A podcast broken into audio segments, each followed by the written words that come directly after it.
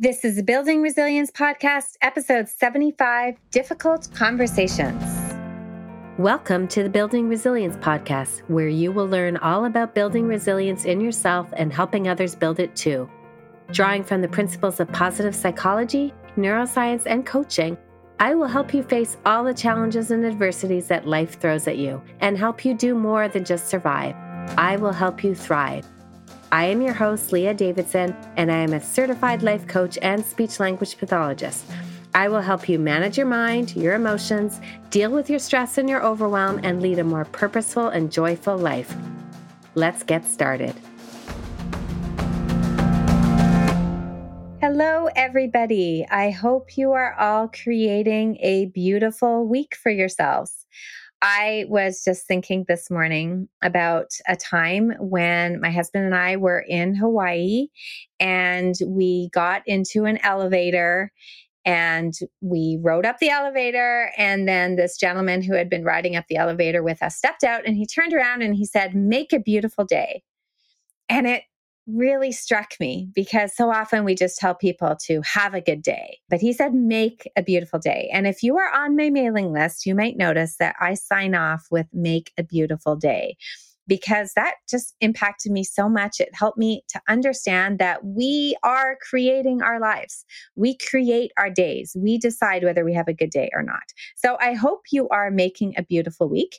I hope you are on my mailing list. If you're not, then you could just head over to my website and you can sign up for it, Leah Davidson Life Coaching, because I send you actually updates about what's happening on the podcast and little updates about other offerings that I have. And I remind you to make a beautiful day. So I hope you're making a beautiful week. Anyhow, continuing with the theme of communication this month, I thought I would dedicate an episode to what happens when there is a communication breakdown. Now, we talked a couple episodes back about communication breakdown in terms of communication disability. But today, I just want to talk about some of the common breakdowns we have in communication. And more specifically, when you need to have a difficult conversation with somebody. That is usually where I see people struggling. Sometimes people will have a hard time having an emotional conversation. And a lot of what I'm going to talk about will apply to that. Now, most of us are okay when we have to share good news or have a casual conversation, although sometimes we do need to improve our skills with that too. So you may find that some of the things I'm going to share with you today are applicable for that as well. I'm actually going to divide these skills and techniques or the things that I'm offering to you that you may want to think about into three sections. So what you can do before a communication exchange, what you can do during a communication exchange, and what you can do after a communication exchange. So let's first look at before the exchange. I want to share with you a few principles that are helpful to remember before you get into really any kind of conversation with anybody, but especially if you know it's going to be emotionally charged or it's difficult or it's something you're not looking forward to, I want you to try to remember some of these principles. The first one is that people may get upset at you for bringing things up or for saying things. And it's really okay. People are allowed to feel upset. Remember, though, that they may be upset because their brain is giving them upsetting thoughts, and it's really not about you. Now, at the same time, we know we don't want to just say, oh, who cares if you get upset? I'm just stating my truth. We do want to be cognizant that it is hard to manage your mind and emotions, and it's very likely that what you're going to talk about may be hard to hear, or you may know that it's going to be upsetting. And while you can be as kind as possible, you can't really control what other people think. And that's key for you to remember. You cannot control other people. So you don't want to try to be controlling them by manipulating what you're saying either. Just accept that there will be some conversations that the other person is going to be upset by, and that's okay. Now, the second thing you want to remember is you are also allowed to feel upset or angry. And you want to have compassion for your own feelings and allow your own feelings. But you do want to get into what I would call a clean space to have a conversation. Because if you come at a conversation from a place of anger or hostility, then you're not likely going to be feeling great, and the other person is going to sense that, and your conversation may not get very far. So you want to be in tune with your own emotions. It's okay to allow them, but before engaging in a conversation, you want to try to clean up your thoughts and get to a more clean and managed state. The third thing that you can do is decide ahead of time how you want to feel. How do you want to show up? Be clear on who you want to be and how you want to be. Then, however that is, work your mind and your thoughts to get yourself into that space before you have the conversation. And there's some really helpful emotions to try to create beforehand. I love trying to create emotions like curiosity and compassion, and even confusion could be a good emotion if you really don't understand something. Rather than thinking somebody is deliberately doing something, you can just be confused about why they're doing that thing. So you want to try to coach yourself to get to these emotions that will likely lead you to a more productive conversation. Curiosity, compassion, even confusion. Now, the fourth thing to consider is if it's a close relationship, you may want to think bigger picture. You may want to go into the conversation remembering you love this person and you really are on the same team. You may want to be more focused then on having a relationship than on being right. Because really, most of the time, let's face it, you are both right and you are both wrong. And that I find is really helpful to remember. I am right and I am wrong, and they are right and they are wrong. So think bigger picture. Fifth thing is get really clear on the facts. Notice there's a lot of thought work that needs to be done before any kind of challenging conversation. And that's why it's so important to have a regular practice of thought work and managing your mind. So I would encourage you to write some things down so you can really get clear on the facts versus the story. What is the math? What is the drama? Do you know, just pulling apart what facts are versus story or thoughts, this alone is life-changing. And it can definitely help set the stage for a much more productive conversation. Now, the sixth thing you can do, see, I told you there's tons of things that you can do before a conversation. But the sixth thing is you want to get clear on what your intention or goal is in having the conversation, because that's really going to change your preparation as well as what you do during the, the conversation. You want to get clear on who the audience is. Are you having a conversation with a spouse, a child, a neighbor, a boss, a friend? Because you're going to show up differently. Then you want to look at why you need to have the conversation. Is it because you need something?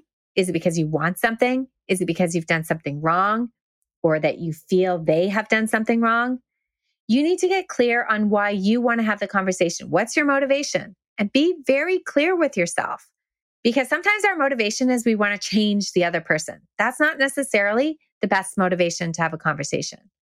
Once you know why you want to have the conversation, then you'll want to look at what the desired outcome is. What would a successful conversation look like? How would you determine if it's successful or not? What would the best result be? What would the re- worst result be? What is the most likely result? Anticipate these things and get your brain ready for them. Again, we can't control other people. We usually can't change them either. Now, we can try to influence them sometimes. And I want you to think of controlling, it's like demanding and telling, whereas influencing is like offering and inviting. So going into a conversation where you're offering and inviting, you're going to have much better results than going in demanding and telling. Now, the seventh thing, and this is such an important one, you always want to regulate yourself. You want to be checking in with your nervous system. If you are in a stress response, you will lose access to your thinking skills. So you want to get to a place of calm and being operating from a regulated state, that rest and digest. So that means checking in with your body and evaluating your safety. So the first thing when we regulate is we ask ourselves, am I safe? Am I empirically safe? Am I in any danger here? Is there a reason why this stress response needs to be activated? And for most of the time when it's about a conversation, you are safe. Next, you want to check in with your body. How does your body feel? Does it feel tense, tight?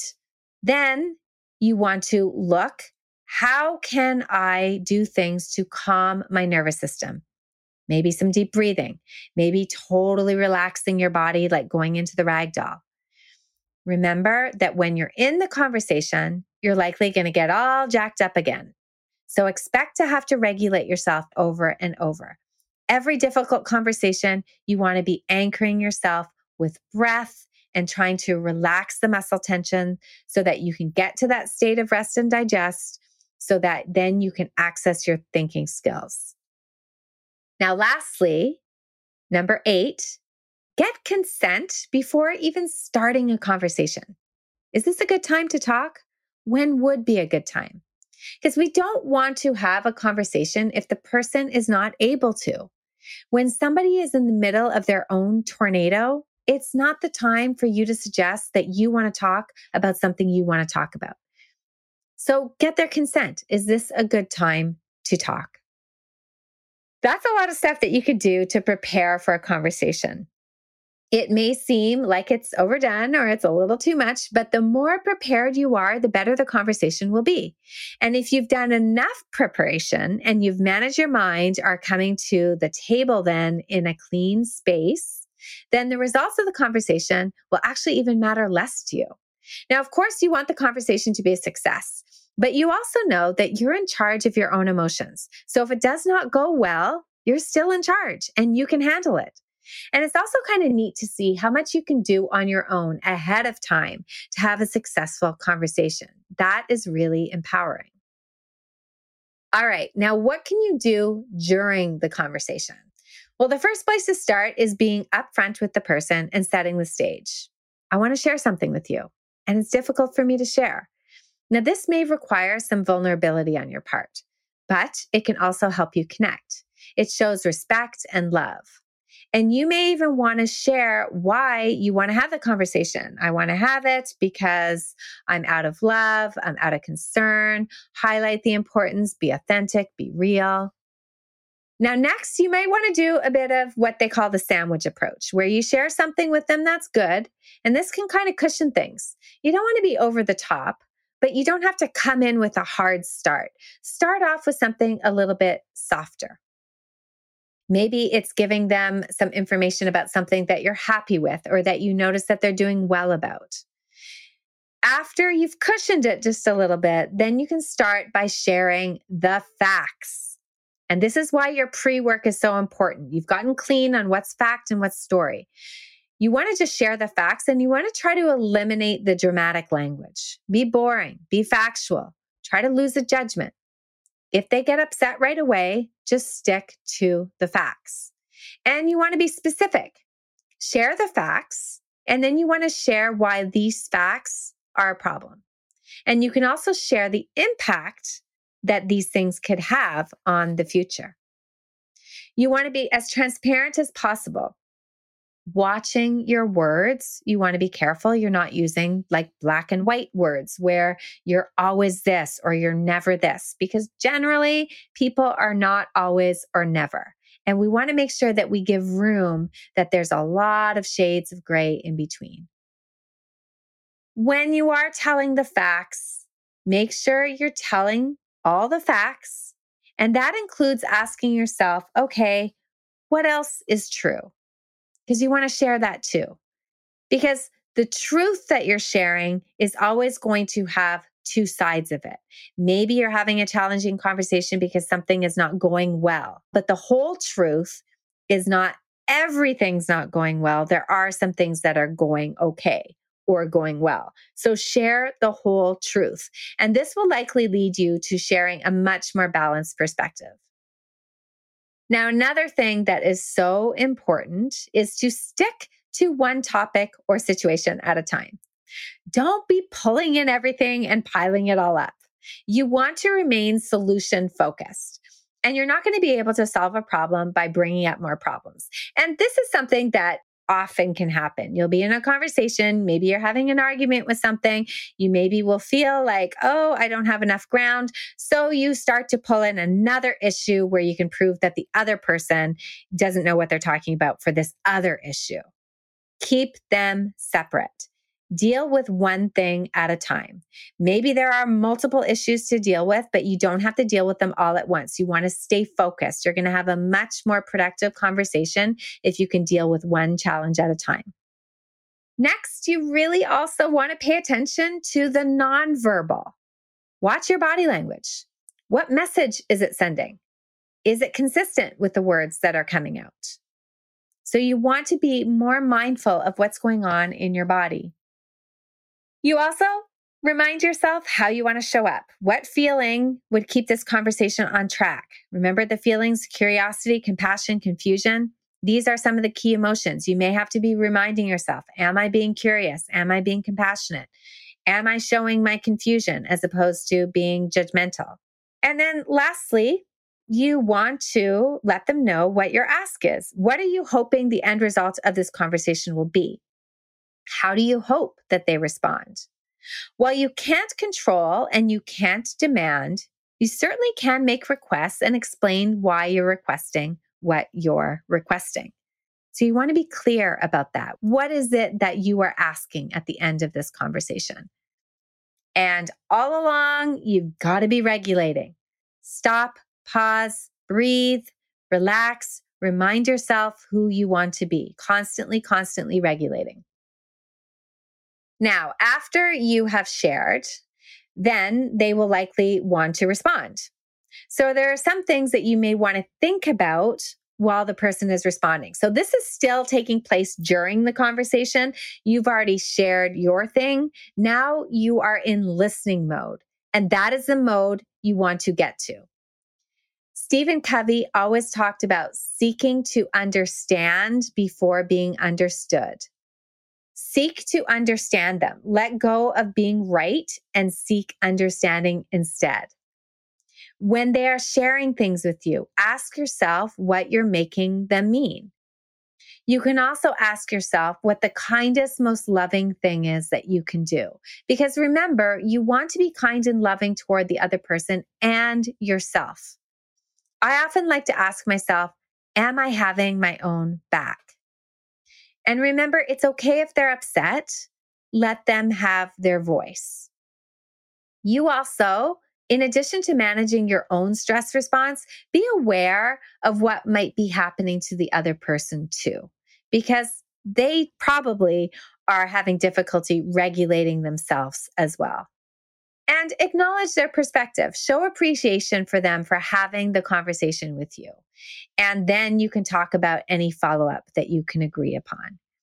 So when you are coming to a difficult conversation, you likely will be first the one to share what you're asking or share what your challenge is.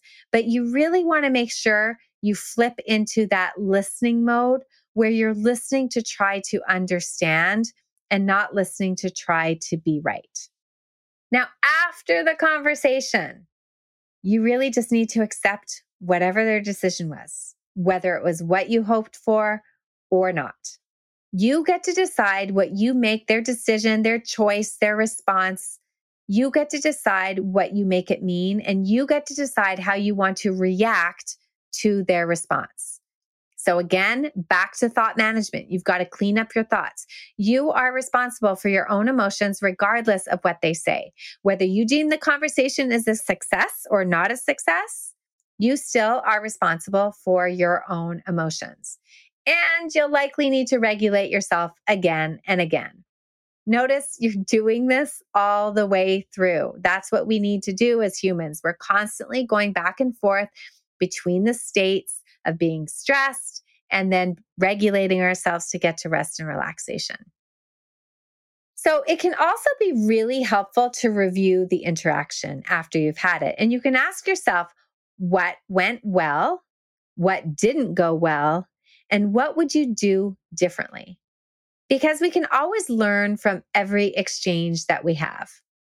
You want to be looking and first congratulating yourself on what went well, acknowledging that some things didn't go so well, and then thinking, how would you improve it the next time? Now, regardless of the outcome, you want to be doing these things, congratulating yourself for showing up and doing the work. And if you mess up or don't do it perfectly, that's okay. You want to have that self-compassion. You're learning. You're a work in progress. You will get better and better the more you practice and the more you regulate and choose to live your life with intention.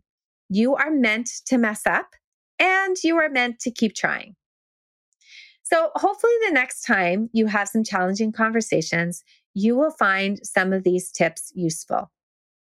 Do the preparation up front. Get your mind into a good place. Decide ahead of time how you want to show up and who you want to be. Decide what you're hoping to get out of the conversation. Regulate yourself all the way through. When you're sharing a conversation, make sure you stick to the facts. Don't be dragging in every other thing that you can think of. Seek to understand their perspective. Let everybody have all the emotions that they want to have. They can own them all. You're responsible for your own. They're responsible for theirs. And afterwards, accept what the result is and evaluate what went well, what didn't go so well, and what you could do differently. Hopefully you found some of these tips helpful and you'll be able to integrate them in your next difficult conversation. Have a wonderful week, or I should say, make a wonderful week. Take care. Thank you for listening to the Building Resilience podcast. If you're interested in learning a little bit more about managing stress, building resilience, and leading a more purposeful life, then make sure we're connected on Instagram and Facebook at Leah Davidson Life Coaching.